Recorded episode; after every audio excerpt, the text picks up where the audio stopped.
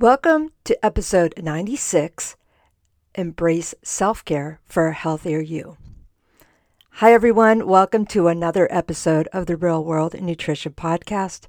I am your host and the founder of Real World Nutrition, Shelley Rael, registered dietitian nutritionist. And today we're going to digress a little bit from the full nutrition aspect and talk a little bit more about overall wellness and the power of self care for a healthier you. So, I'm going to address what is self care, the importance of overall wellness, and some practical tips to make it part of your regular routine. August is National Wellness Month, and I want to encourage you to prioritize yourself and embrace self care today. So let's get going on this. Life is an apparent non-stop roller coaster, isn't it? With work, responsibilities, and demands constantly pulling us in different directions. Even taking a vacation, it seems like there's an endless to do list before we can go on vacation and I just want to mention this. We really want to see if we can take care of ourselves and not have this overwhelm all the time. Or at least it feels like overwhelm. I know I feel it a lot, and other people tell me they feel that. So, in this environment of overwhelm or multiple responsibilities, it's easy to forget that one essential, essential aspect ourselves. And this concept called self care encourages us to put ourselves first and prioritize our well being. So, as we celebrate National Wellness Month, which is in August, but I encourage people to do this year round, there's no better time to address this topic. Understand what it is and how it can help our overall health and happiness. So, what is self care? Well, self care is the intentional practice of nurturing our mental, emotional, and physical well being. So, it's a conscious effort to ensure that we don't neglect our own needs while attending to the needs of others and other aspects of our lives. And contrary to popular belief, there's a lot of people who use this term that self care is selfish when self care is not selfish. It's vital for leading a fulfilling and balanced life. So, what are some of these things that the that make self care for our health and wellness so important? Well, number one, it can help with reducing stress. Chronic stress can have a devastating effect on our physical and mental health. And self care activities can help us unwind, relax, and alleviate stress, fostering a healthier mind and body. Number two, boosting mental health. Taking care of our emotional and psychological well being is essential. And self care practices such as meditation, journaling, or spending time in nature can profoundly impact our mental health, reducing anxiety and signs of depression. Number three, enhancing physical health. Regular exercise, proper nutrition, and enough rest are all crucial aspects of self care that contribute to physical health, increased or that contribute to improved physical health, I should say, increased energy levels, and a more robust immune system. Number four, building resilience. Self care can help us build emotional resilience. And this is going to help us cope better with life's challenges and help us bounce back from setbacks. And number five, strengthening relationships. When we care for ourselves, we become more present and available for those in our life that we love balanced and happy individual can contribute more positively to our relationships there. So, what are some examples of self care activities? I automatically think of getting a massage, but that's not for everyone, and I get it. And not everybody has the time or resources to get a massage. So, I will go through a list of several things and acknowledge that not all of these may be your thing, but there's probably something in here that you would love to do. And of these ideas, you don't need to do them all. Don't do something you hate. But if something and if something doesn't jump out at you, maybe try something for a week, then try something else if it doesn't work for you. So, for example, I have a lot of challenges with meditation, so I often give it up. I don't even bother because my mind will wander of the endless to do list, it seems. It seems like it's an endless to do list. So I find I'm just more thinking of what I should be doing rather than being in meditation. That's me. So acknowledging that's probably not my strongest suit, I still want to try it, but some of these other things might be better. So let me go through some of these lists of self care activities or this list of self care activities and think about what might work for you. So I'll start with mindful meditation. Even spending a few minutes each day in meditation, focus on your breath and letting go of stress. Another idea is journaling. Write down your thoughts, feelings, and reflections to gain insight into your emotional experiences or your emotions and experiences. This one, this next one happens to be my favorite, but again, it's not for everyone. But physical exercise or movement. So engage in activities you enjoy. So whether it's going for a run or even a walk, doing yoga, dancing, or playing a sport. Pamper yourself. This could be treating yourself to a relaxing bath, a facial, or massage, but show your body some love and care.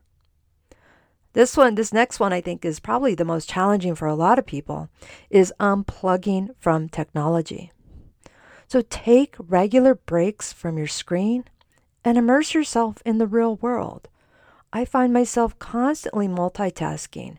If I'm listening to a podcast, while I'm knitting or listening to music or some other audio medium while I'm doing something else, but maybe disconnecting from that and just focusing on one task. Spending time in nature. It doesn't have to be something wild, but just going and walking in a park, hiking, or even stargazing. Now, make self care a regular schedule. So keep it as part of part of your routine, something you do regularly. These benefits of self-care are undeniable and incorporating them into our routine can be challenging. But here's some ideas to help you embrace self-care and make it a regular part of your life. So first thing, start small. Begin with simple, manageable self-care activities that don't feel overwhelming. That could be doing five minutes or a few minutes or 10 minutes of journaling. Gradually build on these practices as they become more ingrained in your routine. Be kind to yourself. Remember that self care is not about perfection. So be gentle with yourself and don't judge yourself for missing a day or not doing it right. Going back to the challenge I have with meditation, people just tell me, you just need to bring your mind back to what you're doing in that moment, and there's nothing wrong with you digressing. I just personally find it frustrating. Here's here's something that's important for making self-care a regular part of your schedule is to schedule it. Treat self-care like any other appointment in your calendar and set aside specific times for self-care and honor those appointments. I've said it in the past. You would never no show for a lunch with a friend, never no show on purpose. You would never no show for an appointment. At least I hope you wouldn't. But we do a no show all the time for ourselves. So even if we schedule something in our calendar, we'll do a no show a lot. So just keep that part in mind. If you schedule it, hold that appointment and don't cancel at the last minute or say something more important came up unless it truly is an emergency. In self care, if you have a lot of responsibilities or responsibilities with family, then get them involved. It could be something that you do together, something like even as simple as going bowling. So, self care can be enjoyable when shared. You don't have to do it solo. So, do those activities with friends or family and talk to them about your self care journey. That could be working out with a friend or even having lunch or coffee with a friend just because. And celebrate progress.